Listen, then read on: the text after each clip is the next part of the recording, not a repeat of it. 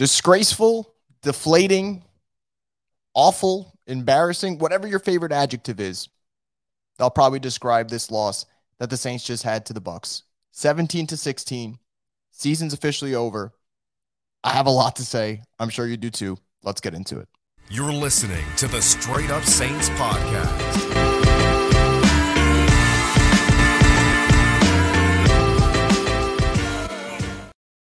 What is up, everyone? Welcome inside another edition of the Straight Up Saints podcast. And I'm going to be real, real fucking honest with you. The last hour, I'm sitting there putting together my prep notes and I'm talking about how good the defense looks. I'm talking about Andy Dalton actually dealing out there, making some really good plays, some some drops, and we'll talk about the drops for sure. And then in the fourth quarter, Mark Ingram goes out of bounds, about a yard short of the first down line to gain and he had room. The, the nearest tackler wasn't going to get him. He could have got the first down. And I tweeted, I said, Did Mark Ingram really run out of bounds before the first down marker? LOL. That's what I tweeted, word for word. And people said, Oh, but he's hurt. Oh, but Chris, this, that. Oh, they could have picked it up. The game changed on that exact play. And you may think that's an exaggeration, but what happened? Bucks go down and score. Saints go three and out. Bucks go down and win. This season's over. It's it's so typical of the Saints and I'll say the first thing that comes to my thought, my head when this this loss happens, clarity, because the season's over. There's no more talking about, hey, look, they could put a run together, or the NFC South's up for grabs. You just lost in the most embarrassing fashion out of any team that has lost a game this year. More embarrassing than the Jets with that punt return to the Patriots. More embarrassing than a tie between the Giants and Commanders yesterday. This was the most embarrassing result of the NFL season. You dominate a team for 54 minutes, and in the last six minutes, you just choke. It's pathetic. The coaching staff, I would say they should walk home, but that means they're allowed to go back to New Orleans. They shouldn't be allowed to go back in New Orleans. Some of the players on this team, I don't know, man, particularly the running backs. What fucking effort was that late in the game? What was that? I, I, don't know what I'm watching. And enough of the drops. Jarvis Landry, big drop. Chris Olave drop early in the game. Huge drop from Taysom Hill on a dime that if, if he catches that ball, do the Saints win? Maybe. Very possible. Totally inept. I, I was coming into this show so excited to talk about a lot of things. I was going to talk about the defense and how they're playing elite football again. And they were they were elite for 54 minutes. The last six minutes they wet their pants. That, that's what they did. I was going to talk about Rashid Shaheed and how he was arguably the player of the game for the first half which he was. He was fantastic. I'm sitting here talking about how I want to make some t-shirts that say I feel the need, the need for Rashid Shaheed, but I can't even say that now, even though I just did. Because my first thought is the Saints have to fire everyone. You could call it rash. I really don't give a fuck. There's no way you can come in tomorrow with a freaking straight face and say Dennis Allen should be your head coach.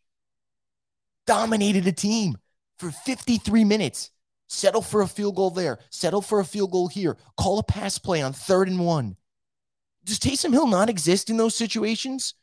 Do you not have better ideas? You let a team hang around that had no business hanging around. And guess what? Now you're the fucking loser who has to sit there on Tuesday getting mocked by everyone and rightfully deserved. The Saints deserve to get mocked tomorrow. And honestly, I hope they do because maybe more pressure will make this stupid fucking organization realize that continuity doesn't win you football games. Good coaching wins you football games. And right now, the Saints have one of the bottom five coaches in the NFL. He, he's just a schmuck. He's a schmuck. He just sits there on the sideline. They make stupid decisions. Was anyone else watching that last two minute drive from the Buccaneers and thinking, are the Saints going to save any time for themselves? No, just let the clock wind down. You got to assume whether you like it or not that the Bucs were going to score. And you had all three timeouts. So maybe manipulate the clock where you have 45 seconds for yourself, 40 seconds, 30 seconds, something, not three seconds and a prayer, which thank God, you know, Kamara just ran right into the defense anyway. So that's fine. It didn't matter. They couldn't have any lateral luck there. So I just don't know where to go. I don't know where to go. I'm lost. I have no answers for you other than this coaching staff shouldn't be allowed on the flight back to New Orleans. Shouldn't. Shouldn't. I don't know how you lose that game. I talked about it with John Hendricks before in the pregame show. We both picked the Saints to win. And I'm going to be honest, throughout the game, I kept sitting there and I'm like, wow, I feel really validated about my pick. And I did because you watch the Buccaneers. They're a bad football team. They're a bad football team. The teams they've beat this year, so have the Saints. Whoop-de-doo, they beat the Rams. Who has who hasn't beaten the Rams this year? Everyone's taking their turns on them. It's ridiculous. The Bucks are a bad football team.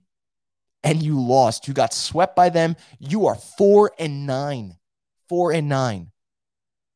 Dennis Allen was a loser when the Saints hired him as a head coach. In terms of history, he's a loser right now. They are four and fucking nine. And I'm I'm not going to waste any more of my time this season ranting about stuff because the season ended today. The season ended today. Any hopes you had died. So the message is very clear. And I'm going to say this, and I can't believe I'm going to say this. At this point, any wins the Saints have this season are going to be detrimental because that gives them the idea to say, well, maybe DA is not that bad. No, no, no. He's all bad. He's bad. Pete Carmichael does some good, and then he does some stupid. Every time I want to say Pete Carmichael's cooking, he does something incredibly fucking stupid. Third and one, you're throwing the football. What are we doing? You're calling up plays that you run for Michael Thomas. Last time I checked, Michael Thomas hasn't played since September. Why are you calling that play? Straight stupidity. Straight stupidity by a team that deserves to lose. The only aspect of this game you get off free, special teams. I thought Blake Gillikin punted well, and Wil Lutz was he was great from 20 yards because God forbid they have the balls to go for it instead of kicking a field goal. And while I sat there in the fourth quarter, one thought that went to my head Sean Payton was the coach, this game would have been over. Would have been over about two hours ago. I was sitting there watching the game and I'm like, man, this game might end at 1045 Eastern because it was really rolling. And the Saints said, no, it, this is going too well. 16 to 3, let's make it close. And as a fan, sure, that that that pessimism could come in, right? Where you are up 13 and the Bucks get the ball back and that doubt starts to creep in. Is Brady going to do it? But the fact that it did happen though, it's it really is grounds for blowing this whole thing up. The bye week's coming up. Why not get rid of Dennis Allen now? Seriously, why not get rid of him now? Let the next guy who's going to work with them for the next four games figure it out. You got four games left. You play the Falcons. Don't know if you win that one. You play the Browns and Deshaun Watson's back. Don't know if you win that one. You play the Eagles. Good luck. Good luck for the Eagles game. Good luck. So I, I don't I don't know where this team goes from here. I don't. I don't. The, the one solution is if you fire DA, all of a sudden you get a watch, I get a watch. We sit there and we're like, okay, there's a path to getting back on the right track. But until that happens, we are destined to watch a team that makes the same mistakes over and over again. And when you try to love him, you try to give him a little bit of love. And I tried today, man. They forced two turnovers. DA was showing some emotion. Cam Jordan was showing emotion. Tyrann Mathieu made some big plays today. Marcus Maye had a touchdown saving tackle. There were moments today where I should sit here today on the podcast and talk about how a five and eight Saints team has a chance to steal the worst division in football. And now we're talking about the Saints being in the bottom of the basement for the worst division in football, giving up a top five pick because the one man who I've let get off the hook a little bit too much before I get to all your comments is Mickey Loomis. But if Dennis Allen's to blame for a lot of stuff, the man who hired him, the man who assembled this roster, I think he deserves some blame too. I think what's fair is fair. And I think I've let him Mickey get off the hook a little bit too much this season. I'm constantly ripping DA. I'm constantly ripping P. Carmichael. Mickey Loomis been showing his ass out here too with some of the, the way this roster's put together. It, it's it's the truth, whether we like it or not. And it really pains me because I, I I show you my phone right now. I'm sitting here throughout the game putting down my notes for the podcast, and all the points that I really want to talk about, they're stupid points. Because what what what benefit do you get out of me telling you that I love the way Rashid Shaheed was utilized today? Or that I really, really like the way Andy Dalton played today. Because some people will sit here and beg for a quarterback change. But if you watch that game, did you really think the quarterback was the problem? It hit Olave in the hands. It hit Jarvis Landry in the hands. It hit Taysom Hill in the hands. Andy Dalton was honestly really good today. He was the better of the two quarterbacks. But for the last two minutes, Tom Brady went down the field and pulled the Saints' pants down. And they sat there and they took it. And, and that's what happened. And, and I think for these guys, you go into the bye week now. Can you come out of that bye week legitimately being refreshed and recharged for the last four games of the season? Where at best you could finish the year eight and nine, and we know they're not going to do that. Where do you go, man? And and what what is the cutoff line to fire Dennis Allen? Is it five and twelve? Is it four and thirteen? Is it six and eleven? This, these are conversations us Saints fans need to now discuss because they're not making the playoffs. It's over. Like I said, if they were going to make the push, it had to start tonight. And boy, it looked like it was going to. And I actually really, through the first 50 minutes of this game, I thought we started seeing things that uh, we haven't seen this year. We saw them last year and they were coming back to light. And I was so I was so excited about that. But with the way this ended, like I said, the, the playoffs are over. Any win now is just a help and uh, to, to Dennis Allen's cause. Do you want him back next year? I mean, I, I, I guarantee if I read the chat, most of you guys are saying bye bye Dennis, fire Dennis Allen, whatever the hell you may be saying. So I, I just I find it really frustrating, and, and I'll, I'll continue to rant as I pull up some of your comments. But the DA thing was confusing. The Mark Ingram thing was just so baffling to me, and I'm so tired of people coming in my fucking mentions and telling me, "Well, Chris, Mark Ingram was hurt, so how do you expect him to get that one yard because he's hurt?" If he's fucking hurt, he shouldn't be in the game. If he can't get that one yard when no one's in his face, no one was in his face, then he shouldn't be in the game. I'm sick and tired of these Twitter warriors who are like, oh, well, if you're going to say it, why don't you go out there and get the yard? I don't fucking play for the Saints. He does. It was his job to get the first down. He decided he was point shaving and stepped out of bounds. That's not my problem. I'll tell you who is whose problem it is. It's the Saints because the game changed there. And if you don't believe me, you have Saints reporters who are way more professional than me retweeting my tweet about that. It changed right then and there. The minute Mark Ingram stepped out of bounds, the game shifted. It shifted. It's it's so frustrating that that shit like that will happen. But you know what? At least it shows we know our team. We know our team damn well, right? The fact that a play like that happened and all of us go, here we fucking go. But I'll, I'll be real with you guys as I get through these comments and I see you guys talking about how you want Dennis Allen gone and how this team is pathetic. This is this is the first time I've watched the Saints lose where I was legit aggravated. And, I, and I've t- I tell you guys this every podcast. Since the NFC Championship game with the no call, I've done a really good job of like, I want to watch Saints games, shit happens. Not to let it ruin my mood. Today's the first time in a long time. I, I'm like actually livid at this team. To lose to the Bucs in the way that you did. When you kick their ass up and down the field all day long and you lose because you a don't have the fucking stones to go for it in crucial situations because you kept playing prevent defense and all prevent defense does is prevent you from winning. All it does. You deserve it. They deserve it man. And and now uh, you know when i see these comments you guys are talking about hating this team and wanting urban meyer gone and any optimism you had is out the window it's just it's it's all justified. It's all justified. And I hate it. I don't want any animosity towards the Saints. I love this team. But th- this is the type of loss that someone has to pay for this loss. I know that sounds harsh, but that's the reality of sports. When you fuck up at your job and it's a massive fuck up, someone pays the price. You lose a winnable game and of course, you did it on prime time. So everyone in the mothers now is going to talk like Tom Brady had a great game. And we know damn well that wasn't the case. But you know what? He won. So that, that comes with the territory.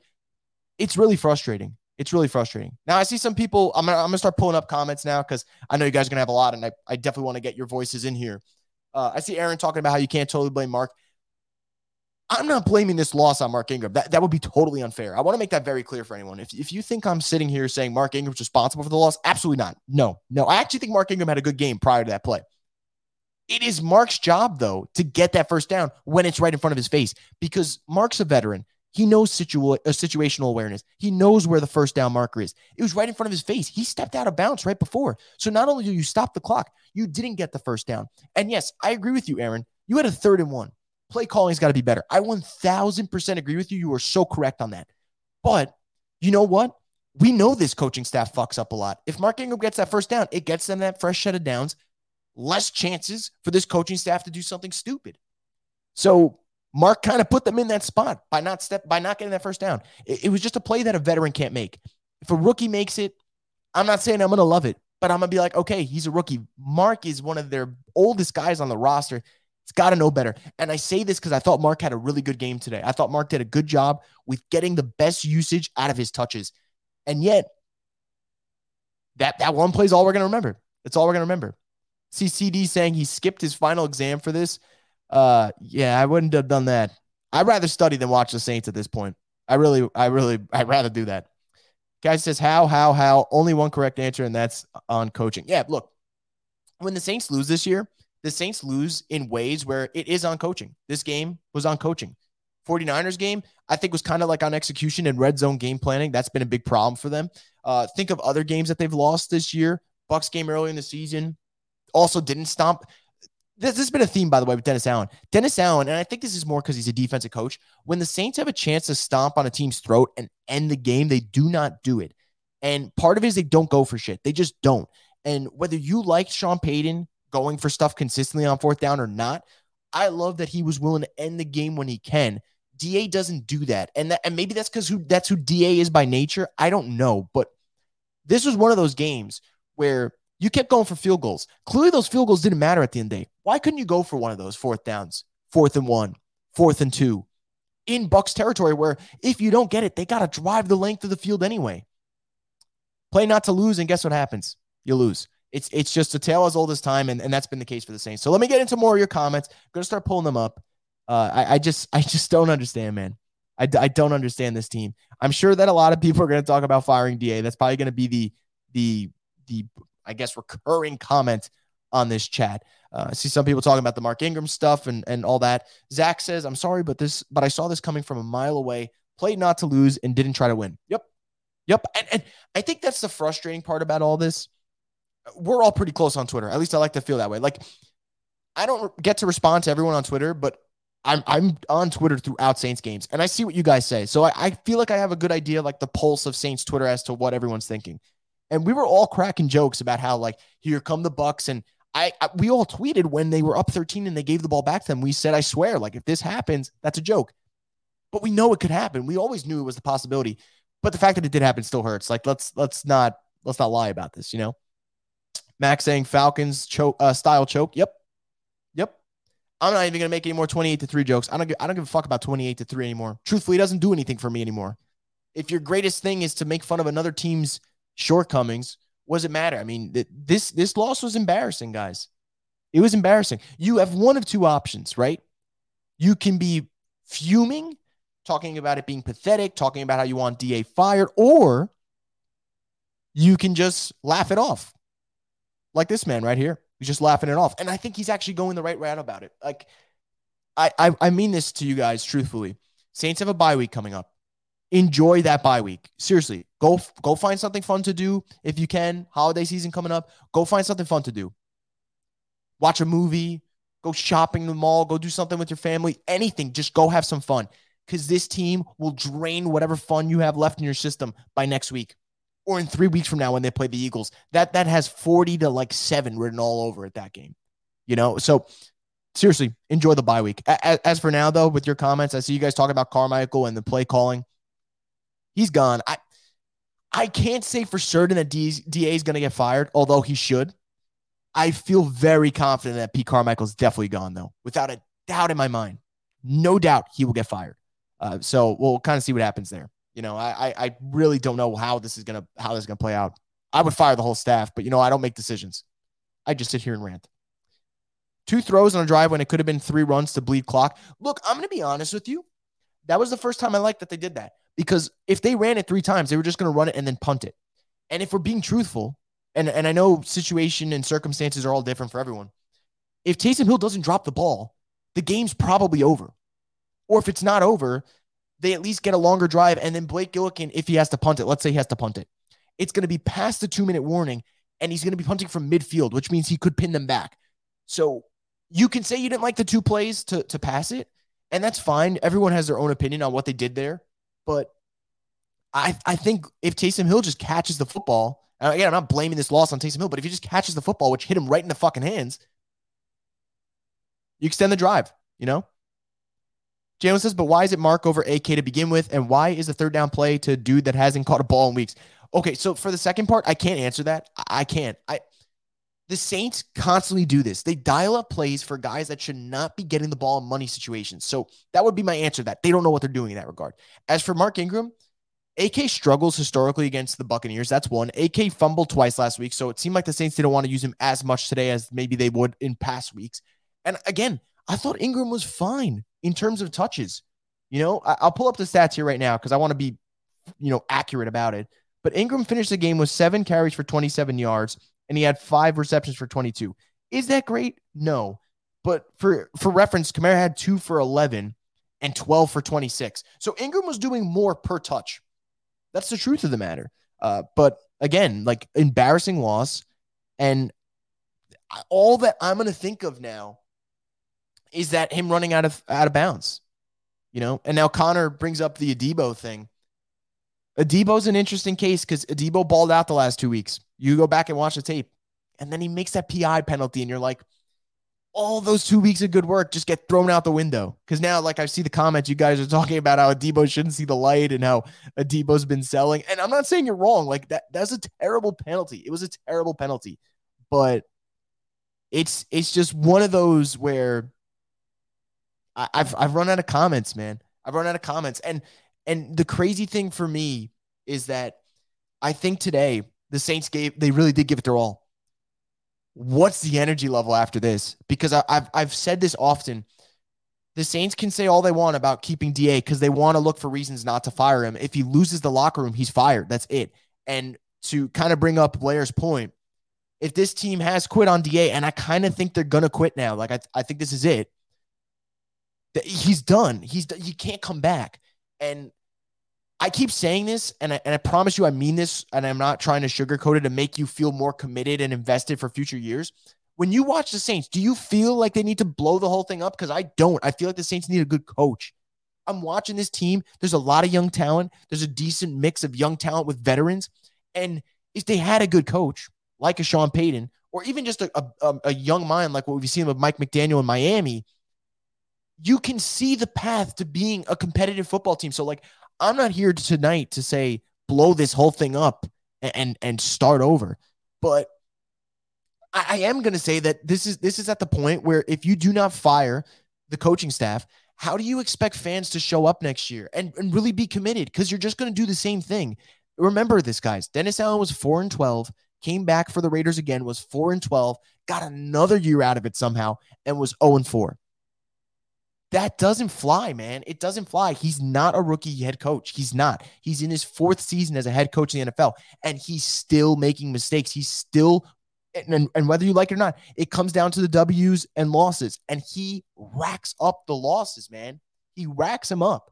The same way Drew Brees used to rack up passing yards, Dennis Allen racks up losses. He does it efficiently. 12 losses his first year, 12 losses his second year, four losses before they canned him in the third year. And guess what? He's got nine losses already with four more games to go. So he can get to that special number 12 that he apparently loves so much. It is possible.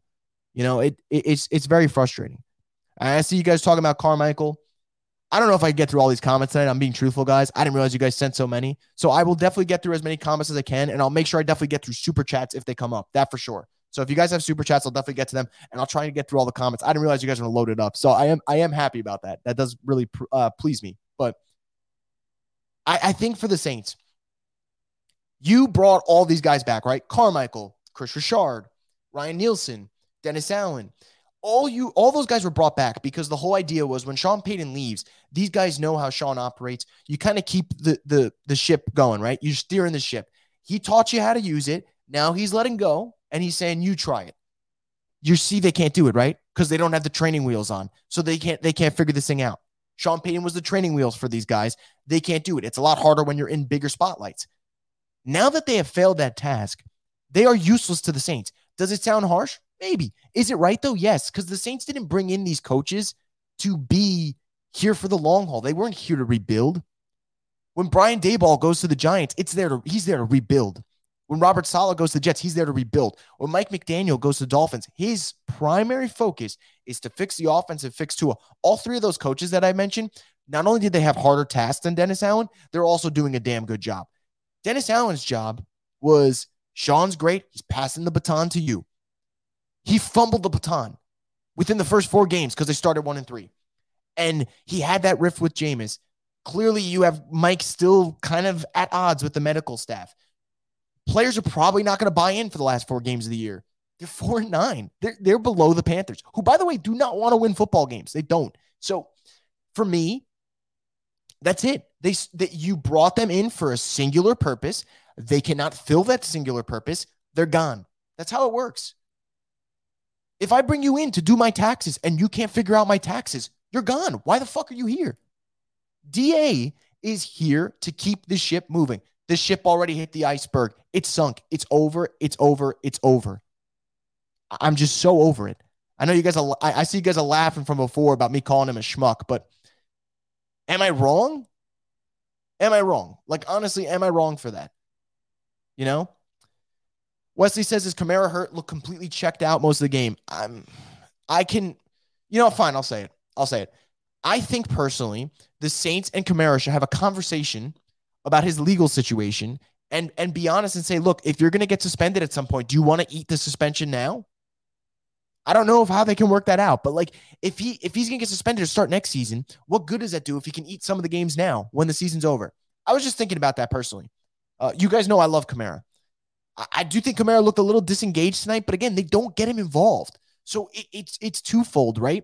Part of it can be, man, Kamara's got to have better body language, but the other side of it is Kamara spent the first five years of his career with Sean Payton, who did a great job of scheming up great plays for him making sure he was the focal point of the offense. And the Saints just treat Kamara like he's just another dude. And I can't stand that because he's not another dude.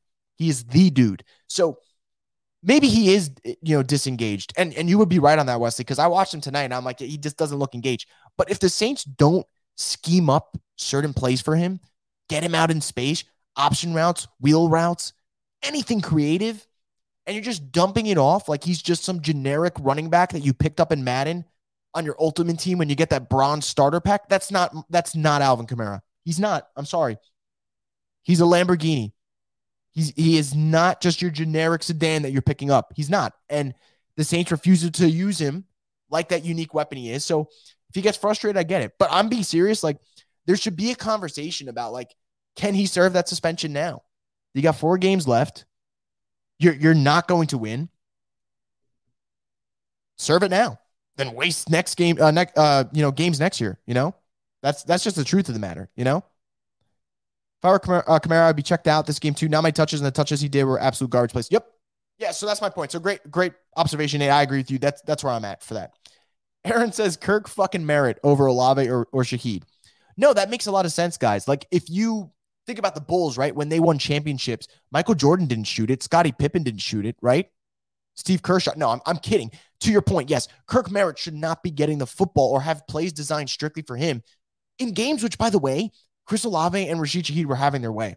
This was not the type of game where the Saints are like, man, they're bottling up Olave, they're bottling up Shaheed.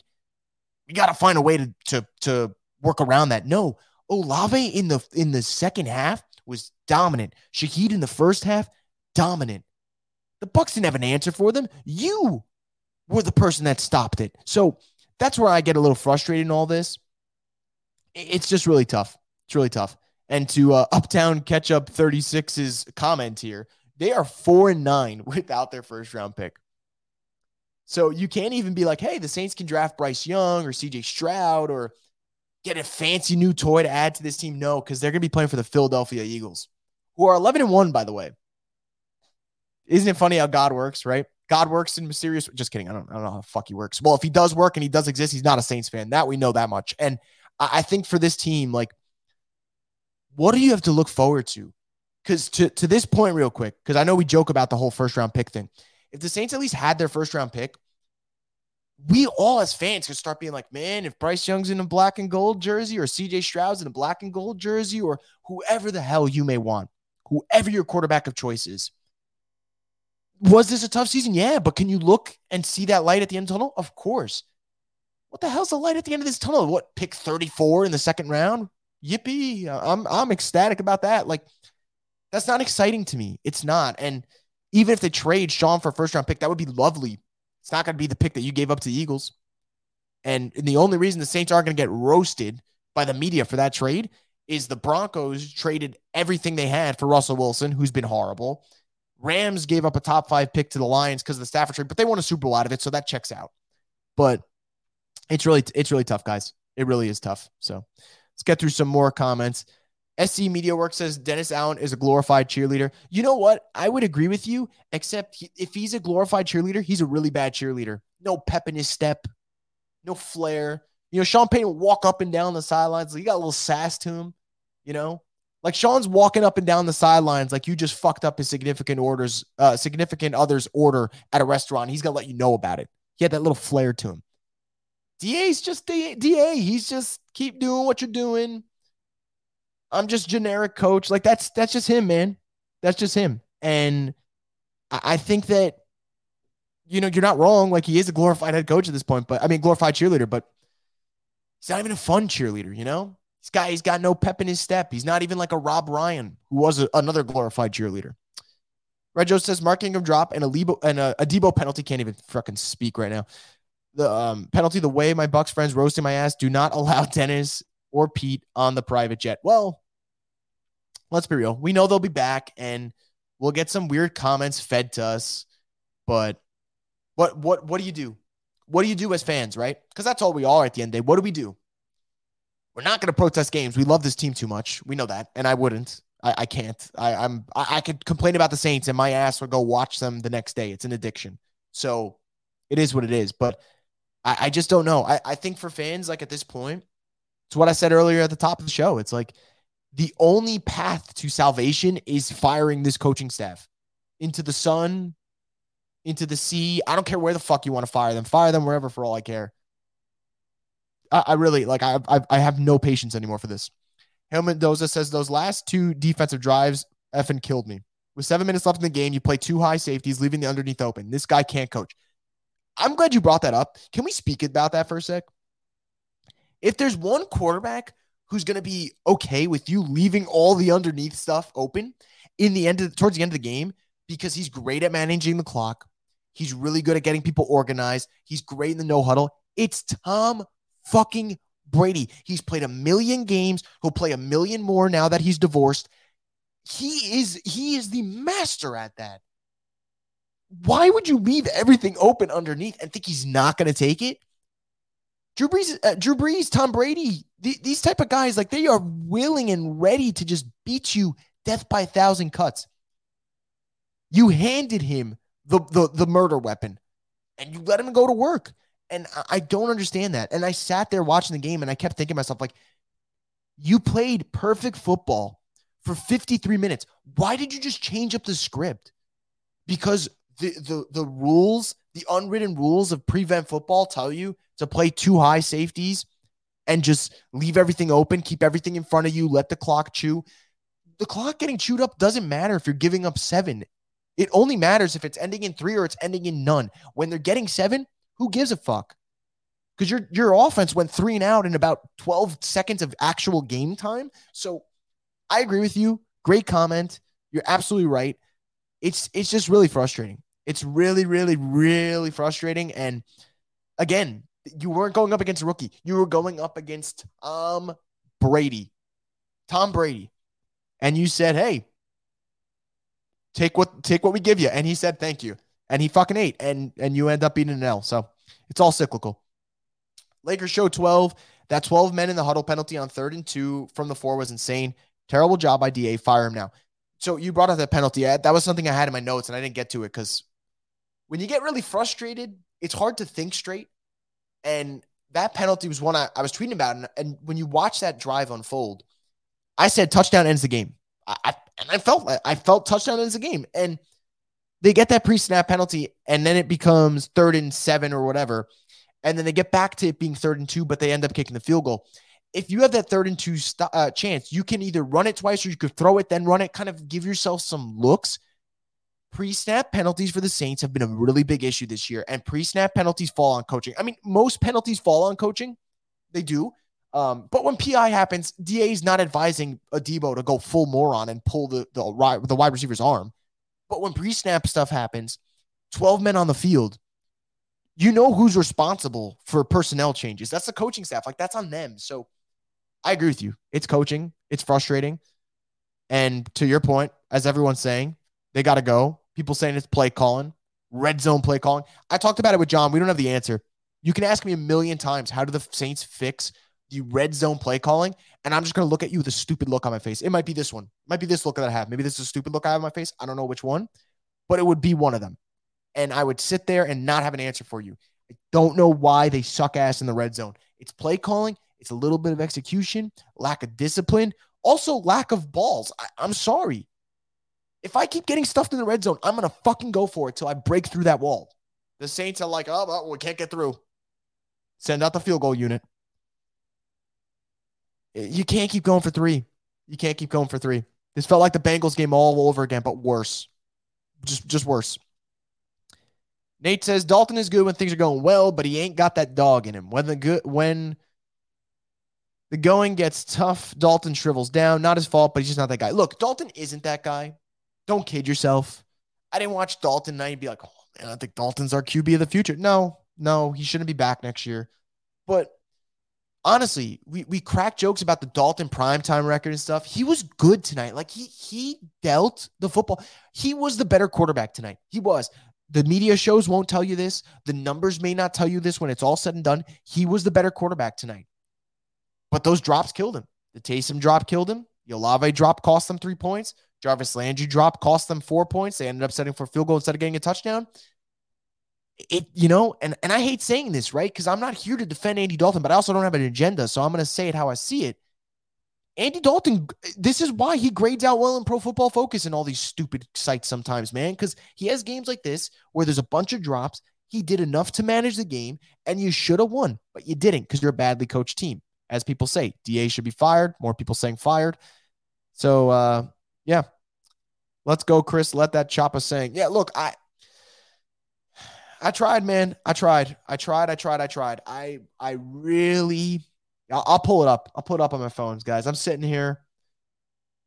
I'm I'm putting together some nice notes, putting up some friendly notes, right? And this this is on this this this right here. It's on. I don't know if anyone see it, but I'm, I'm putting up my notes on my phone, all positive. I swear to God, I don't have a single negative thing through the first three quarters. Sitting there cracking jokes in my friends group, like, man, they really fuck up Tom Brady every single time. I I don't know, man. I I don't know. I doubt that was the worst seven minutes of Saints football we've ever been subjected to. I truly mean it. I, I really mean it. It's it's it's tough. It's truly tough. And I, I think at this point, I, I I just don't know. So I see insanity is not insane. Said uh get swept, bud. Guess you a Bucks fan. Don't blame him. Aaron says, honestly, all I have to look forward to the rest of the season are these post game live streams and the Pels. Thanks, Chris. Well, first off, Aaron, thank you for the super chat. I really appreciate that. Obviously, um, you guys are the, the freaking best. But I want to say something about the Pels real quick. I, I do love that you brought that up. As tough as the season has been, the one thing I say about the Pelicans, besides the fact that the Western Conference is wide open and this could be their year to really make, you know, a, a lot of noise in that conference and just the NBA as a whole. I don't know if you guys have been checking up, but you should if you have not yet. What Boo Crew Media has been doing for Pelicans content, every single game they got a post game video ready to go. And the coolest thing about their Pelicans coverage and I'll get back to the Saints in a second, but I want to have some, you know, good things to talk about here. The coolest thing about their Pelicans coverage is you're going to get multiple personalities and takes on it. So you're not going to get stuck like someone like me who's going to be saying what it's just my opinion, no? Now I'm grateful that a lot of you guys do listen to my opinion. It, it means a lot. Like it legitimately warms my heart. Uh, but the thing about the Pelicans that I love that, that Buku does is you are going to have four, five, six, maybe even seven different opinions on a given game not a week, not a month, a given game. Uh, and I love that. So I do agree with you, Aaron. Like this has been a tough season, but I have loved these post game recaps with you guys. They've they've been a lot of fun. Uh, more so because I get to see what you guys are thinking.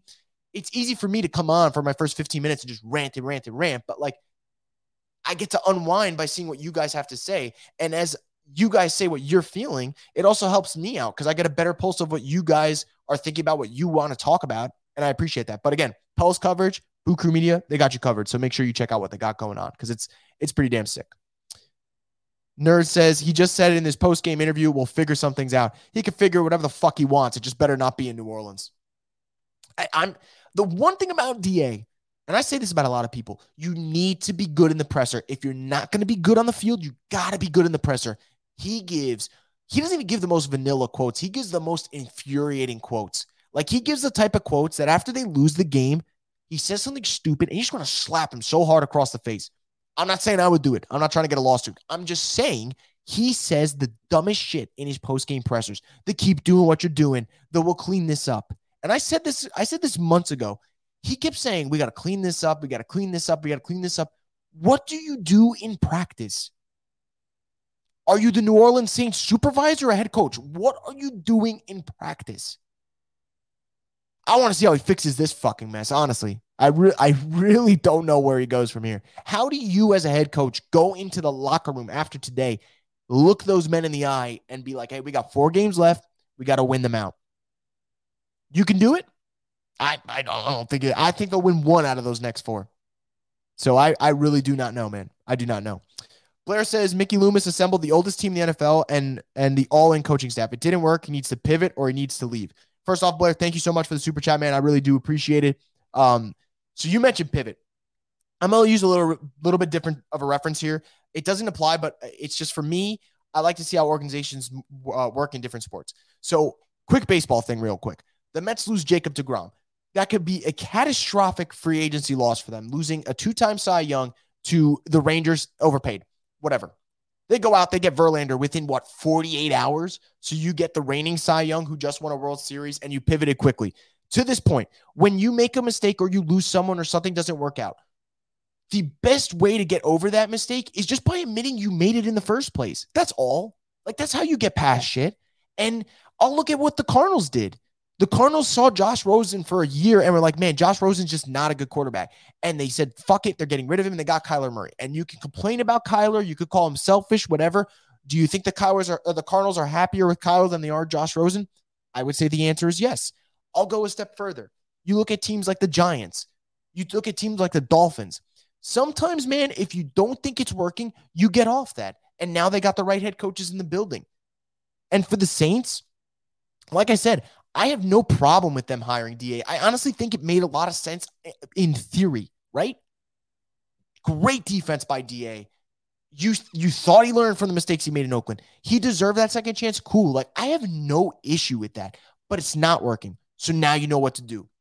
It's not working. He's gone. It's it's the way it goes. That it, it's the rule. It's the rule. You don't cut it out, you're gone, man. And I think for New Orleans, that time's got to come. And it better come soon. It really better come soon. Brian Russell says, Will Mickey Loomis do the right thing and fire these coaches like the Pels did, the one and done? Uh, first off, Brian, thank you so much for the super chat, man. Really, really do appreciate it as always. Um, but yeah, so uh, correct me if I'm wrong, guys, but didn't Stan Van Gundy have that situation with the Pels where it didn't work out and the Pels said, "Yep, that's it. Get off of him." Like I'm pretty sure it was one year. And and I'm going to just search it up now to make sure I confirm because I don't want to, you know, be wrong about this, but I think the Pelicans had Stan Van Gundy for that one season. Yep, 2020 to 2021. And they got off of him. And honestly, I don't think the Pelicans were as awful as the Saints are now. So they got off of him. And guess what? They got Willie Green, who I think a lot of people right now would probably say they love Willie Green. I know I love Willie Green. Willie Green speaks. I'm like, that's what a head coach should be. DA speaks, and I'm like, that you are a great assistant. Like I said, my reference, it's cool to be the backup singer. NSYNC had some great backup singers. Not everyone could be Justin Timberlake. And I, I know Dennis Allen ain't Justin Timberlake. So to your point, will Mickey Loomis do the right thing? I I'll say I feel more confident right now that he would than I did yesterday because this is the type of loss that you sit everyone in the room and you go, dude, where are my results? Where are my results, man? I and I, I didn't think it coming into today, but the way the Saints lost, pressure's on, man. Pressure's on. If he does, if he doesn't get to six wins, and I don't think he's going to, and I don't want him to at this rate, he's gone. You can't at five and twelve look people in the eyes and say, "Yep, you're back." You can't. Sorry, you're gone. Ham Mendoza with another super chat. Thank you so much, man. I really, really do appreciate that. Uh, says if Loomis doesn't want to make the move, then Miss Benson has to come down with the guillotine. So let me say something about about Mrs. Benson. Mrs. Benson loves two things, right? One is money because she should. She's an owner of the team. You gotta love money. Who doesn't love money? But the second part for her is having a good product, and I think that's the one thing about Miss Benson that doesn't get talked about enough. She can easily sit back, collect her checks, counter money, and know that she's sitting pretty. She can do that if she wants, but she doesn't do that. It's about having good product because if they didn't feel that way, then they wouldn't have been as aggressive in fixing the Pelicans as they've been. And man, it's it has really paid dividends, and they have changed that culture for the Saints, and that's that is their golden child. The Saints is the they're the golden child, which means they're going to get a little bit more preferential treatment. They're going to get a little more love and care. When you know what greatness has been, because you've had Sean and Drew for 10, 15 years, and, and they showed you what greatness is, you know what greatness isn't. And I think for her, it's the way the Saints are losing. The Saints aren't losing. The Saints aren't five and seven like the Detroit Lions, where you see they're making progress and you feel like they're turning the corner and you feel like they could get back on the right track. No, the Saints are losing games where you're starting to lose hope. You have an aging roster. You're wondering if, man, this dude's just not cut out for the job. And and I think for Gayle, if this continues, first off, no the, the the ticket sales are lowering by the day. That that goes in that money category that matters, but also her wanting a great product. This is a bad product right now. Do you think it's good for her that she's going to wake up tomorrow and her team's going to be mocked on every single national media and local media uh, uh, show? No, no. Like th- this isn't good for her product. And again, this is the golden child.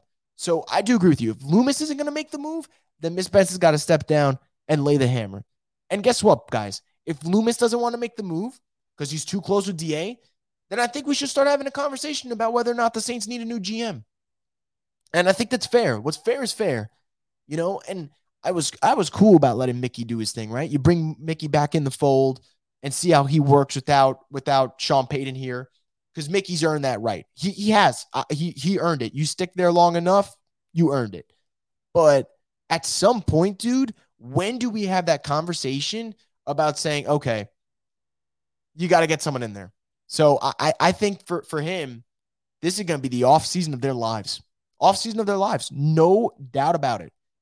And right now, I, am honestly going to say if if you had to make me make a prediction, I would say he gets Dennis Allen gets fired. I would say it. I didn't. I did not think there was a chance coming in today. This is the type of loss that man. You not only did you lose your job, you lost a team, and you lose a team, you lose your job. They go hand in hand. So, I, I will, I will absolutely I'll figure this one out. All right, now what is what is someone saying? Let's see. Simply Tyler uh, Vod says, Chris, I'll donate five dollars if you ban Falcon Productions. Well, you keep your five dollars. You don't have to donate five dollars. I just what what is Falcon Productions here that's going on?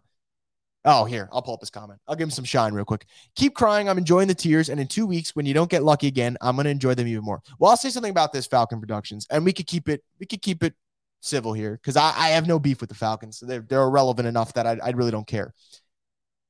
The Saints Falcons game in two weeks from now is going to be the most relevant Saints Falcons game ever.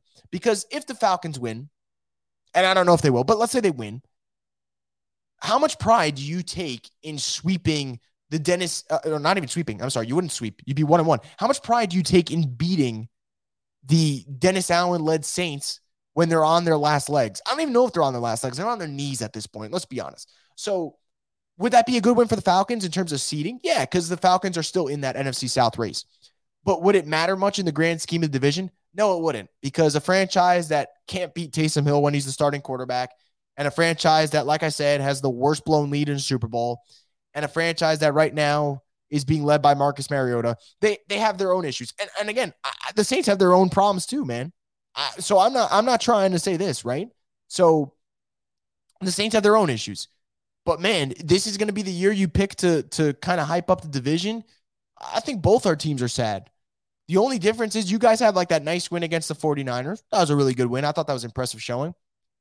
But I, I would take way more of a brag in beating the Sean Payton Saints or beating the Drew Brees Saints than beating, beating the Dennis Allen, Andy Dalton Saints. Like that's, I don't know, man. That's just bland as hell. Like, congrats, right? Like, that's like you, the Saints had Gucci as their brand, and now you're beating a team with Old Navy as their brand. Like, Old Navy's all right, they're respectable, but like you're gonna flaunt that. I, I don't know. Like that's that's just the way I view it. So you can you can go crazy over it. That's totally fine.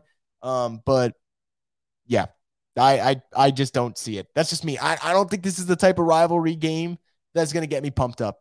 I'm be honest, there's one game left on the schedule that I'm looking forward to, and it's the Eagles game because I think for the Eagles game, I think that that's the type where it's like Saints can get blown out. CJ Gardner-Johnson's to let that thing fly in the post game presser about how he has shit to say about New Orleans, and then we're to sit there and just go, okay, well that's uh that's it. That's like that's that's the season right there in a nutshell. Okay, so that's it. That's the way I look at it.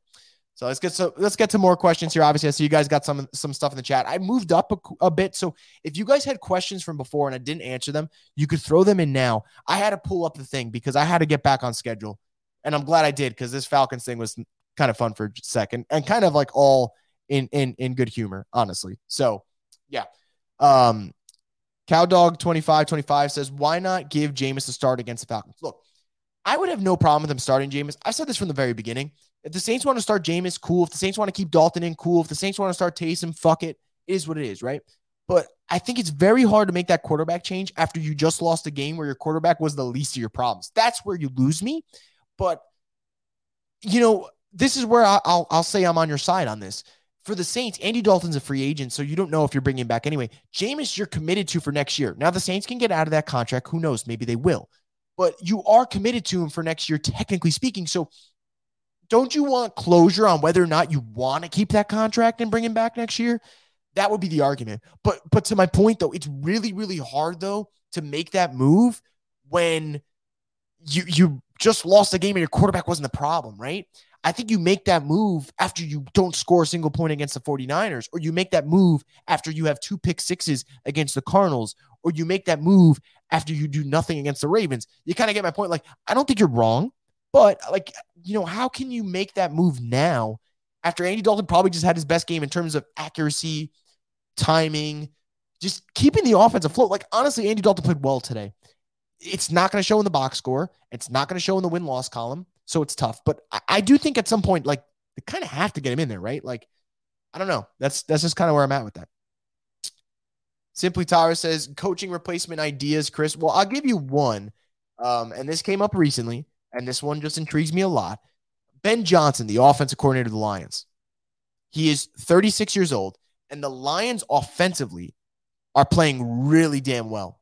Really well. Like I'm watching Jared Goff, and I'm like, holy, like Jared Goff's dealing.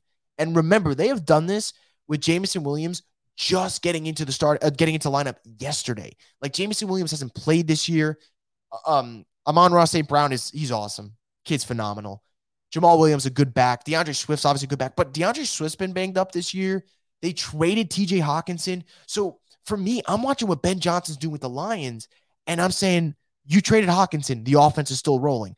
You don't have Jameson Williams in there, the offense is still rolling. D'Andre Swift's missed a lot of time. Amon-Ra St. Brown's missed time with a sprained ankle. You're still rolling. And it's Jared Goff at quarterback. No knock on Jared Goff, but you're not having, you know, Matt Stafford or having other teams. So for me, that's why I'm I'm watching this uh, the, the Lions. I'm seeing what Ben Johnson's doing, and he's that young offensive mind that intrigues me. So that's kind of the idea on that. That's one idea where I have. If you're going for an innovative, uh, innovative kind of out of the box thing, that's where I would go with. That would be my opinion. Max says headline: We went from Gucci to Old Navy. Actually, if you guys want, someone tweet that out. We went from Gucci to Old Navy, and I'll retweet it. Um, just hit me up, and I'll I'll send that because I just said it for fun, but I kind of like it now that I'm thinking about it. Have you installed Madden on your new PS5 yet? I have not. I have not. I, I will soon though. I, I will soon. That's that's for sure. It's it's definitely it's definitely coming. All right, let me get to a comment that I wanted to get to. I think it was that uh, super chat and then I'll, I'll get back to other comments here. Um, Kai says passed up on Bieniemy slash Flores for this. You know what? You mentioned Brian Flores. Can I say something about Brian Flores real quick? Brian Flores got a lot of shit, right? Like he he got kind of a raw deal with the Dolphins. And honestly, the Dolphins kind of look justified now in terms of getting rid of him and bringing in Mike McDaniel because McDaniel's been awesome. But what I'll say about Brian Flores, right? I talked about DA and DA going 4 and 12, 4 and 12, 0 and 4. Brian Flores took a team that was that was actively tanking. They lost their first round pick this year because the NFL caught them red-handed. They actively tanked and tampered.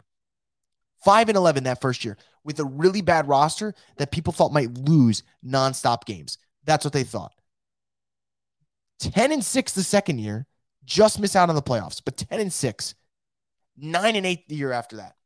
I'm not saying Brian Flores is the greatest coach in the world, but what I'm telling you is Brian Flores went 24 and 25 in a three year span with a roster that was never as good as this Saints roster this year. Dennis Allen, meanwhile, loss after loss after loss after loss. And then you want to know why, why people bring up the disparity in minority coaches? It's shit like this. Brian Flores could go nine and eight and get fired. Dennis Allen went four and 12 and got brought back for another year. He might go four and 13 this year and get brought back for another year. You never know. So that's where it gets kind of frustrating. As for Bieniemy, I'm kind of on the fence about Bieniemy. Like, I, I think if if the Saints fire Da, I think you definitely bring Bieniemy back for another interview, no doubt. But the thing I'll say about Bieniemy is, for him, he's with Mahomes right now. The the drop off that you're going to have from going from Mahomes to whoever the Saints have at quarterback, it's going to be so monstrous that it's like it's a really tough spot for him. That being said, both guys should be on their list. Both guys were on their list this year. You're absolutely right. Like I think either one would have done a better job. Definitely Brian Flores. Brian Flores would have done a better job on DA. I have no doubt about that. Because Brian Flores, I said DA is a loser by nature in terms of history. BA, uh, B, B, uh, Brian Flores, he's a winner, man. Like you are 24 and 25 with a bad roster. And if I just take out your last two seasons, you are, let me just do the math here. You are 19 and 14 over the last two seasons. And you got fired because semantics, you know? So and by semantics, I mean bullshit. That let's let's be honest. So that's where I'm at. But I agree. That's a great comment, Kai. And, and thank you for the super chat. I appreciate that. Brian Russell says, Would you draft Max Duggan in the second round? Maybe. Can, can I be honest with you guys? That second round pick, because it's going to be a top 40 pick, I kind of want the Saints to go anywhere but quarterback. And the reason I say that is I don't think any of the quarterbacks that I'd want them to take would be there. Now, Max Duggan is the type of quarterback I look at he reminds me of Sam Ehlinger in the sense that great college quarterback, both Big 12, really good at being dual threats, lay their bodies on the line. I just don't know if they're going to be able to make the NFL throws. If they take Max Duggan, I wouldn't get mad about it, but I think for the second round, because it's going to be a top 40 pick, I just feel for me, they could use that on someone else. What if Jackson Smith-Njigba from Ohio State falls and you could pair him with Chris Olave? because you might get rid of Michael Thomas. You might need another wide receiver. Could you imagine JSN with Chris Olave and Rashid Shaheed for the next three, five years? Like, I mean, I don't know you stop at his defense. Like the speed's there, the physicality's there, route running's there. Like, I, I really like JSN. I'm not saying he's gonna be there, but if he was, like, he could fall because of his hammy injury. But if they're gonna go quarterback in the second round, Brian, my my, my preference would be if Hendon Hooker falls and first off, I, I am so crushed for Hendon Hooker, man. You have a, a great year, and in the final game that you play, you tear your ACL. Like that's where life's not fair, man. Like that's that's just unfair to the kid. But I think for for me, if they go from, you know, if they go for a quarterback in second round, my hope and dream would be that Hendon Hooker's there at the top of round two. Because I think Hendon Hooker's a really good prospect. And he might need a year, right? Because of the ACL and he's a rookie, but I that that would be my preference personally. Watch them bring in Lattimore these few games, only to injure him more, messing him up for the offseason. Also, what offseason of their lives? Uh, pointless see the 2020 23 draft with that shitty pick. Well, here's the thing about Lattimore, right? Lattimore and Pete Werner are going to come back after the bye.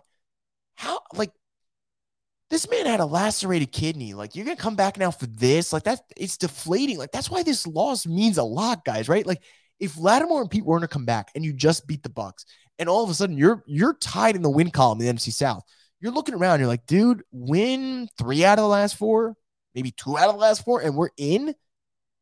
But that's not the case anymore. It's over. So, but but here's the thing: like, how do you sell these guys now? I'm putting their bodies on the line for a season that's a waste, right? Especially Lattimore. The man had a lacerated kidney. I had COVID last week. I was laying on the couch for like two days straight. I don't want to do shit. This man had a lacerated kidney. So for me, I can't get, I can't wrap my head around that. It's, it's just crazy to me.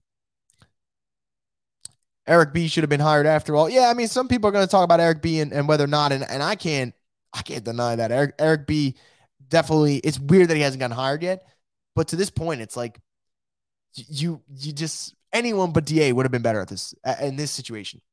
Just call me Trey says this was literally the best case scenario for Dennis Allen. Have his best coaching season with a terrible division, and the motherfucker can't win five games. Right? Like, I, like this was the year for DA. Like Tom Brady and the Bucks are washed. The Panthers are actively losing games. The Falcons are honestly probably I'm gonna be honest, I think the Falcons are the most consistent team in this division. Like the the Falcons know what they are and they stick to it. Unfortunately, they just don't have the talent really to, to get over certain humps. But the rest of the division, your point, it's shit. And DA still can't figure it out. It's it's just stupid to me. It's just stupid to me. Just just stupid. Have you beaten God of War yet? I haven't started yet. I have to get it. I'm gonna get it though. My cousins rant and rave about it all the time. Um, I have to try it out. It looks ridiculously good. My fear is when I get it, I'm gonna lose my social life. But that might not be a bad thing. So maybe I should get it. Maybe I should get it during this bye week now and fire it up. So I might do that. We'll we'll see. Brian uh, Brian Flores told no lies. Thanks for keeping up the energy this season. All right, look, the one thing I'm gonna do, the one thing I'm gonna do is keep it honest to how I feel. That's the one thing I owe you guys, and I'm gonna do. So Jack says, check out Shaheed's latest tweet. So I just actually saw, so Jack DM me, I saw the tweet. He put out the angry emojis. I'm gonna retweet it just to be an instigator. Why not? Um, I I I feel bad for Shaheed. Kid balled out, did his thing. Shaheed's been in a weird spot, right? Every time he gets the ball, it's a big play. And the Saints sit there and they're like, big play for Shaheed. Let's not give it to him for another two hours.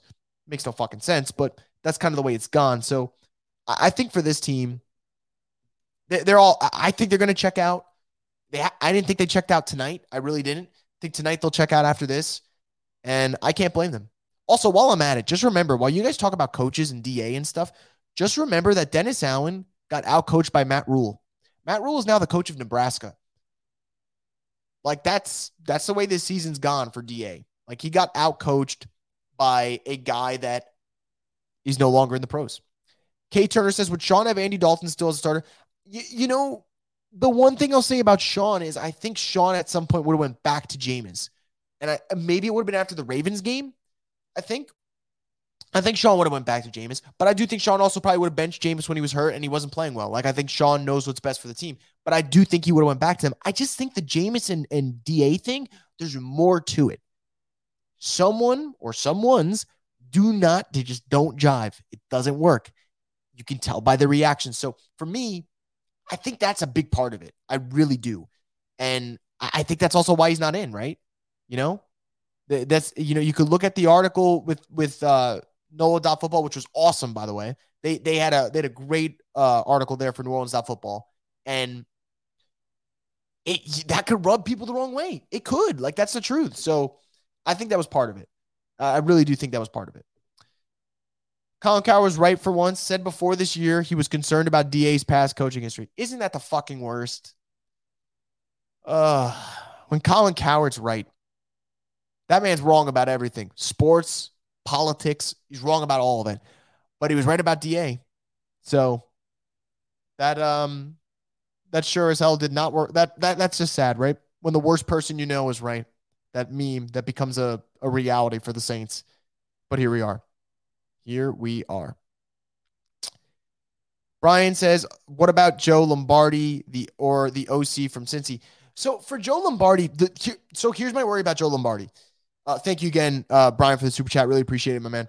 Um, the thing for Joe Lombardi that scares me is if they bring in Joe, does that not feel like another Sean Payton hire? I want the Saints to get out of the Sean Payton realm because as much as I love and respect Sean Payton, and I think Sean Payton's going to go to the Chargers and he's going to freaking rock with Justin Herbert. And honestly, I'm going to be happy for him. Like you deserve to go go over there with Justin Herbert and do your thing. Like that that's all fun and dandy. Like go for it.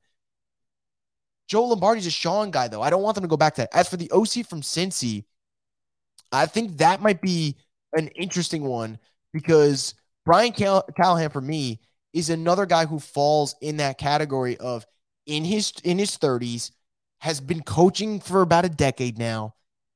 That's kind of what I like. Like, I have a preference. We all have types, right? My type is the 30 year old offensive head coach who is really working up the ranks. That's my preference for a coach. And I, I think, especially in today's NFL, you want to have that younger offensive guy because if you get that right and you get the quarterback right, you're looking at just gold for the next 10 years, maybe more. And even if you don't get the quarterback right, look at the 49ers. The 49ers, uh, I mean, Brock Purdy started on Sunday and they figured that shit out because Kyle Shanahan knows what he's doing. So I think for for Joe Lombardi, I'd probably be a no on that. As for Brian Callahan of the Bengals, I would definitely be more up for that. What I will say about Callahan, though, is similar that I said with Eric Bieniemy. When you go from Patrick Mahomes or Joe Burrow to Andy Dalton slash Jameis Winston, life's life's a little bit harder. It's a little bit harder, you know. Like if you're making a movie and, and you got rock stars ready to go, and all of a sudden they tell you you got to hire actors from the Hallmark channel, it's gonna be hard to put together an Oscar worthy movie. But we'll see, man. I, I would be I think I'd be more down for Callahan than I would Joe Lombardi. They bring Joe Lombardi in, then all of a sudden you're like, is Mickey Loomis only gonna hire people that are close to Sean Payton? That would be a problem. Jackson says hold out for Caleb Williams. Can I tell you something, guys? I do not want to watch another season of the Saints losing. But if the Saints end up like losing so much last year that next year that they do get Caleb Williams, it would probably end up being worth the uh, aggravation and the depression of watching them suck for two years. Because I think Caleb Williams is that dude. I also think Drake Maye is that dude, truthfully. I think Drake Maye's pretty damn good. But I don't know. Are, are the Saints going to tank for a year? Like, I think there are there's going to be teams that tank for Caleb Williams. Do the Saints want to be one of them? They got a lot of talent. It's going to be tough. Think about it. The Saints with a terrible coach have won four games this year. Imagine if they get rid of him and get a decent coach. They're going to win more than four games. And I think the team that gets Caleb Williams is probably going to finish two and 15, three and 14, or two, 14 and one, something stupid. So don't get me wrong. I think I cry tears of joy if Caleb Williams was the quarterback at the Saints. Uh, I think Caleb's awesome. He could put fuck the Falcons on his fingernails or something, whatever he wants. But I just I don't know. I don't I just don't think it's gonna I just don't think it's gonna happen. I really don't. It's it's tough. It really is tough. see what else you guys have going on here. Uh oh, Jackson asked Jim Harbaugh. Hey, look, I would love that, but why would Jim want to go to the Saints, right? If I'm Jim Harbaugh and I'm leaving Michigan, it has to be the best possible job because he has just beaten Ohio State two years in a row.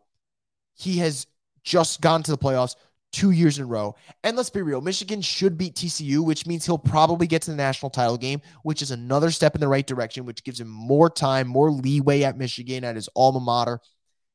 If he's to come back to the NFL, it cannot be to the Saints, right? Like where they don't have their quarterback figured out. They don't have a first round pick. So to your point, though, Jackson, would I take Jim Harbaugh? Are you kidding me? I would be, be fucking ecstatic. Go look at Jim Harbaugh's record everywhere he goes. Goes to Stanford, turns him into a winner. Goes to the 49ers, 13 and 3, 13 and 3, 13 and 3. Like he just rattles off so many good years. Goes to Michigan. Now they're doing their thing. And and who knows? Maybe Michigan wins the national title this year. I'd probably go Georgia, but that's that's just it's a possibility. Like it's up for grabs. So I would take Harbaugh in a heartbeat. Do I think it would happen though? No. I, I just think it would make a lot more sense for him to probably if he's going to go to the NFL, it's got it's got to be a job that's ready made. Lou says since a season is a dumpster fire in your opinion, which coach on the staff has been consistent in your opinion? For for me, I would say Doug Marrone just for what he's done with Ruiz. I would say two. I would say Doug Marrone's been one, but I say the most important one would be Coach Hodges, the linebackers coach. And the reason I say that is Demario Davis is Demario Davis, right? He just does whatever he wants because he is that dude, leadership wise, skill wise. Pete Werner has taken a huge jump in year two.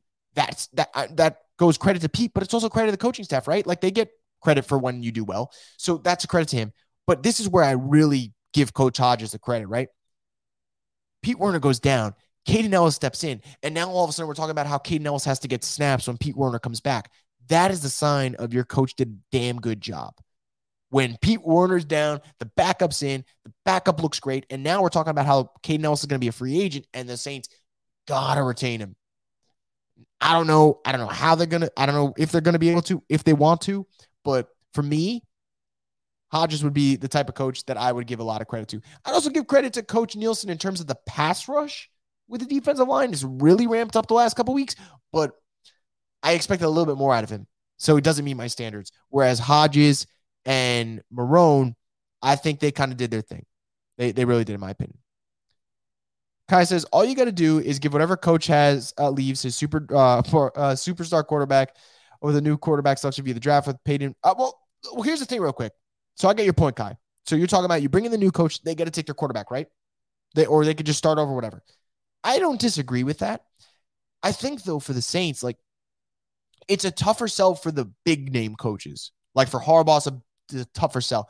But for these younger coaches, maybe for Bieniemy, maybe for Brian Callahan, maybe for Ben Johnson, I agree with you. I actually think you're right about that. Um, I just think it's tough for the big names, which maybe the Saints are going to be the big names, and maybe they shouldn't. Maybe the Saints should go with a younger coach and try and start over again. You know, to Kyle's question, like who would be my top three? I I would want Ben Johnson. That would be up there for me. Um, he would be on my list.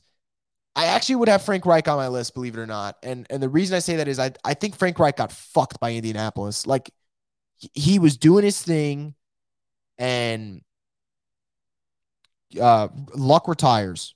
They bring in Rivers. Rivers looks solid the first year. They make the playoffs. He retires.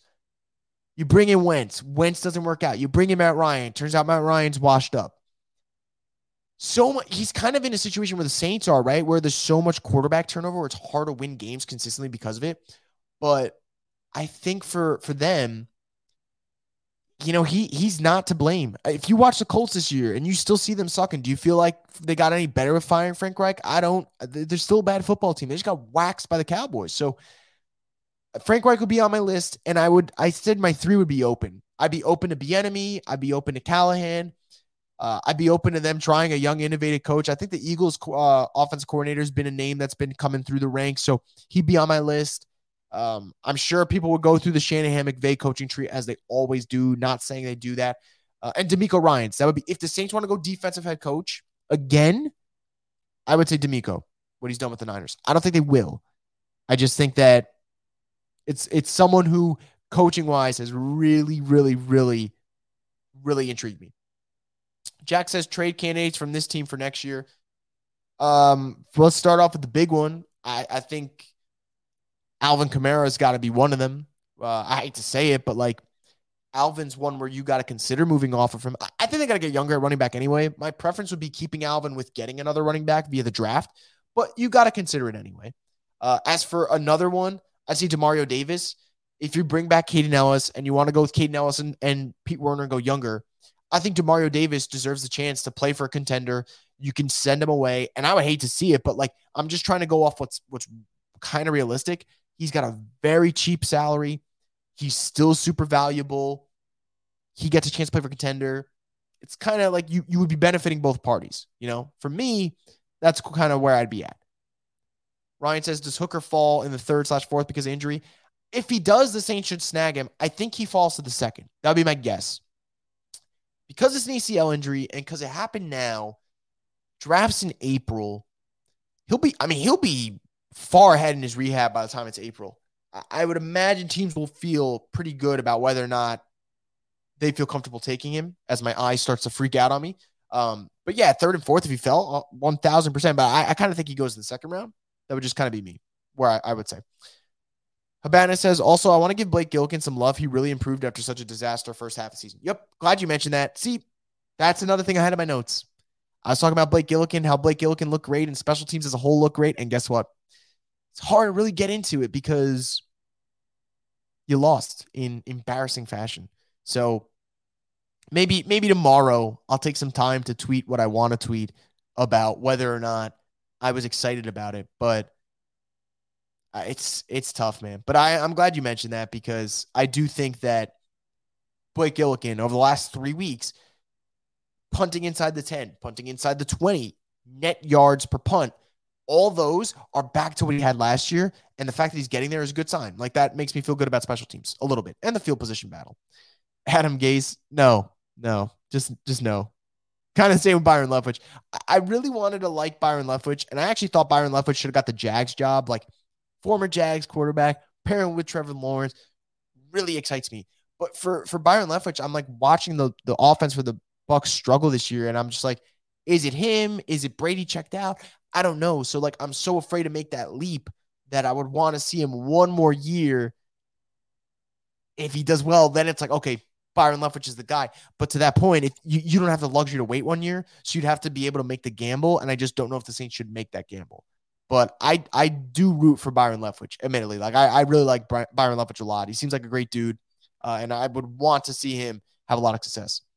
Lou says, How do you feel about Grayson McCall? I've been hearing about him all season that we should take a chance on him. I understand you love Hooker, but could he, he, he could be an intrigue. He could. Here's how I feel about McCall. I think A, he is a winner. Like, just go check what he's done at Coastal Carolina. He all he does is win. The more important thing for him is he doesn't have a lot of turnovers. like at all. Like he does not turn over the football. A lot of experience. My thing about Grayson, though, it's the physical limitations. I think there are physical limitations there. That's what scares me. But I think Grayson is a pretty solid player. And I think if the Saints took him on day three, I would be up for it. I, would be up for it. I, you, the Saints can't take a quarterback and and me get mad over it. That, it's not gonna work that way. The only time I got mad with the Ian Book thing was because I watched Ian Book at Notre Dame and I just I never saw it. I never saw it. So that's where I got frustrated. But even Ian Book, the Saints drafted him and I gave him a clean sheet. And I was like, let's let's go to work. Let's see you could do. And he just never got better. So I would be okay with them taking a chance on Grayson McCall. My my expectations for him just would not be great. That's that's what I would say. So I see you guys are talking about in the chat saying NFL memes, fuck the Saints. Now I have to search it up. No, I just have to. oh yeah, yeah. Blew that. Falcons jokes. That's lovely, right? That is just lovely. That's what it's come down to. All right, guys. So it is approaching midnight for people Central Time, past midnight on the East Coast.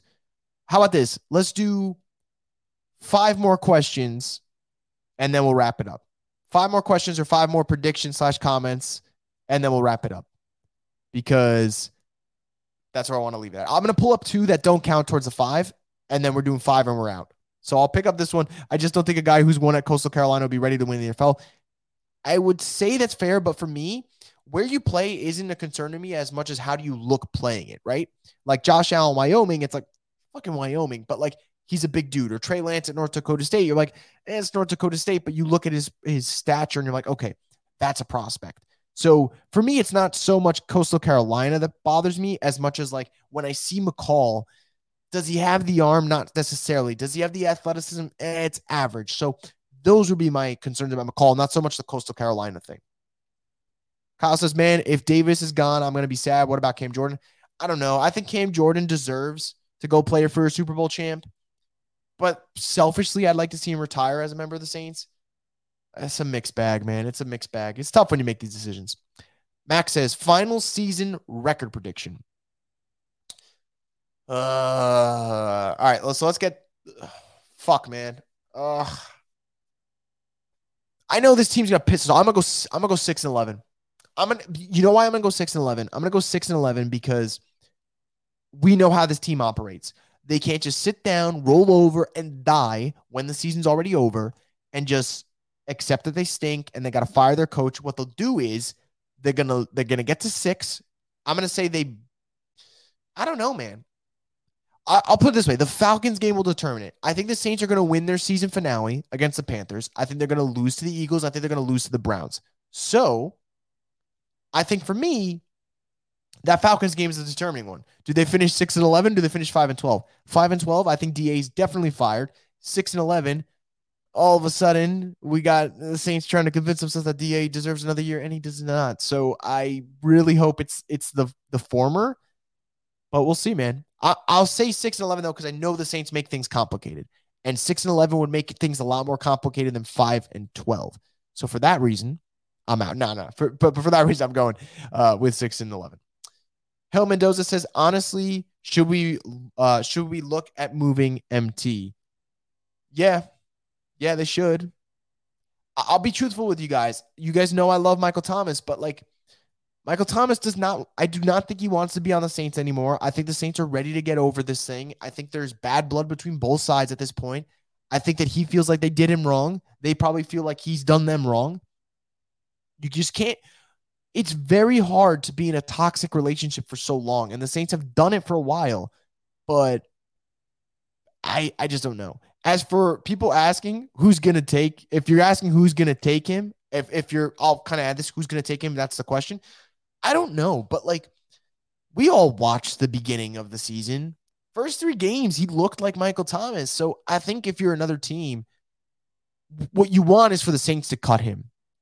I, I don't know if a team wants to trade him, right? Because you got to trade him and then you got to restructure his deal. And it's like, that's a little bit more complicated. Whereas if a team cuts him post June 1st, you got the clean slate. You get to decide what you want to sign him to. You get to set the terms. And I think teams rather do that. But As for who's going to sign him, I think a team like the Packers make a lot of sense. They need a wide receiver. I think the teams like the Giants make a lot of sense. They need a wide receiver. I think the Jaguars make a lot of sense. Um, they're a team that needs more wide receiver help. They want to build. I would say a team like the Colts, they're always looking for talent, especially veteran talent. They would be someone. I would say even the Chiefs. I, I would say even the Chiefs would be a team that would be interested in him. I think a lot of teams, if Michael Thomas was released by the Saints, would be interested in him because it'd be a one year deal. You wouldn't be making the commitment. And I see some people saying, well, cutting MT would be crazy. I am not denying that. But I also think that the Saints got to get off of him. And I don't know if they could trade him. I don't think they're going to be able to trade him. And I also don't think they should bring him back at this point. As much as I want to see Michael Thomas shine, I want to see Michael Thomas with Chris Olave. It's not happening. It's not going to happen.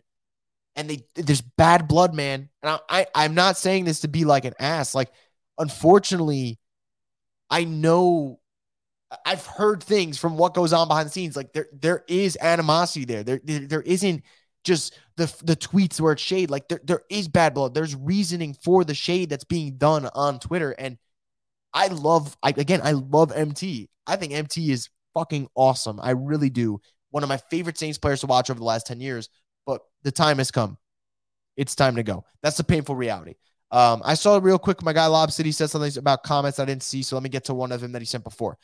Saints DBs PI are at the worst possible time. Been going on for years. I have PTSD at the end of the game. Mrs. B needs to cut a settlement check.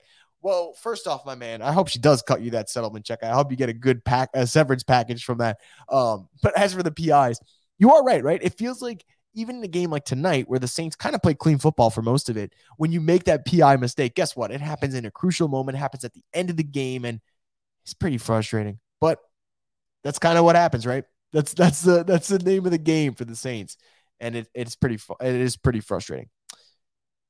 Madden says MT still loves the team, but he hates the organization. Yeah, look, I'm not going to use the word hate. It, it is a strong, it is a strong word. I do not think he dislikes his teammates. I still think he loves his teammates, but it's he feels like they did him wrong. They feel like he did them wrong, and they, they, those those egos clash, and nobody wins when the family feuds, and the family's been feuding for about a year now. Hel Mendoza says that's another thing that needs to be addressed. Our medical and conditioning, because what the fuck? I would say the medical staff this year hasn't bothered me as much in the sense that the injuries the Saints have gotten are like fluke injuries, right? You can't prevent certain things that they've had. What really bothers me about the Saints, though, what are they doing with timelines? Marshon Lattimore's been out since October 9th. You've been stringing us along for two months that he's going to play and he hasn't played. That's just weird to me. Jarvis Landry, stringing it along for five games, didn't put him on IR. Michael Thomas didn't go on IR initially. So the Saints have been really bad at that, really bad. And maybe that's on the condition on the conditioning aspect. The medical part, I it's hard to get mad, right? When someone sprains their ankle or gets turf toe, because like those are unavoidable things. If everyone starts pulling their hammies, that's where you're like, okay, medical staff, figure it out. But the misdiagnosis, I guess that does fall on the medical staff, but the timelines, like, is that coaching staff? Is that conditioning? Who is responsible for the Saints not having the right timelines? That's the question that I have when we talk about injuries. Jamie Doyle says Dennis Allen should be fired now. Um, he's blamed. We keep losing him. Please do something about it. I'm not watching my team uh, lose this guy. Um, yeah, look, I'm with you, Jamie. I, I think he should be fired. I would have fired him tonight. I would have said, you're flying elsewhere, sir, because it's not back to New Orleans. But that's not the case. So it really, it really is frustrating. Kyle says, I wonder if Deonte uh, Harty finds a way back in the lineup, even as returner was Rashid. No, I don't think he's gonna be on this team next year. If I'm being honest with you, I just don't. Uh, it's unfortunate, but I, I don't I don't think he'll be on the team next year and I wish Deonte well. I've I've um I've had a couple of conversations with Deonte since his rookie year, and Deonte was also always pretty chill with me. Um, and like I would hit him up to come on the podcast, and he would do it, and it was very friendly. But I, I just I think he's also run his course with this organization, and that's fine. Like they brought in Rashid to replace him, so it, it is what it is. Junior says, I'm not a Saints fan, but how the fuck did Jameis lose his job to Dalton? Well, I mean, for starters, he was injured. And he played through the injuries and he didn't play well. And the rule is if you're going to play through the injuries, you are subject to that criticism. It's unfair, but like that's the life of the NFL. Didn't play well. Dalton came in, gave him the calming presence. And look, I crack jokes about Dalton. We all crack jokes about Dalton. Whether it's Dalton, whether it's Jameis, it doesn't really matter. Like it, it really doesn't matter because the Saints are poorly coached. The Saints make stupid mistakes. The Saints find ways to lose games. And think about it. Tonight, Dalton played well. The Saints lost. I, you know, the Saints this year have only won games twice where I thought they looked well coached. The Rams game and the Raiders game. The Falcons game week one, Jameis and the offense went nuclear in the fourth quarter. And the Seahawks game, Taysom Hill put the team on his back. That's that's the truth, you know? That's the truth. So that's kind of where I'm at with this. Thank you, Chris, for suffering with us every week. Hey, I love you guys, man. I'll I'll suffer with you guys any week. Although it's not really suffering because of you guys. And I truly mean that. Like this, this is what we've been recording for an hour and a half. It's been a blast. I've enjoyed every minute of it. I am gonna log off in about a minute. So if you guys have any more comments you want me to get through, I'll try to get through them. But um, you guys really do make it a lot easier for me. And I I mean this a shit ton. SBM says, what about Jayden Daniels if he goes pro? I don't know, man. I like Jayden Daniels a lot. Dual threat, tough as hell, man. Super adaptable. It's not easy to change programs and figure it out quickly, but he has. Uh, my knock on Jayden Daniels, though, is I just don't know if he's going to translate well to the pros. Like, I don't, in terms of making the right throws, I, I just don't know. Oh boy. So someone said, please check Adam. Is it please check Adam Schefter uh, tweet? I'm guessing it's this one. Tom Brady was 0 37 in the regular season and 1 43 in the playoffs when trailing by at least 13 points in the fourth quarter of his career, with the only win coming in the Super Bowl versus the Falcons until Monday night versus. the Gotta be fucking shitting me. Why'd you make me read that goddamn tweet? Why'd you gotta make me read that tweet? Damn it. That's tough. That's tough. Really is tough. Sweet things. Jayden can't win the NFL level. I kind of feel the same, if I'm being honest. I root I root for him, but kind of feel the same. And Mendoza says that Raiders game was uh still baffles me. Feels like it was a, a fever dream. Yep. It, it really does, right? Because they played well on both sides of the ball, dominant. And we are like, this is what the Saints are supposed to look like. And Dennis Allen said, bitch, you thought this is what we look like. And they're four and nine. And that's kind of where they're at. Um, but anyway, guys, it is late. I got work in the morning. I bet you guys got work in the morning. And I know we're all to be in shitty moods because the way this team lost.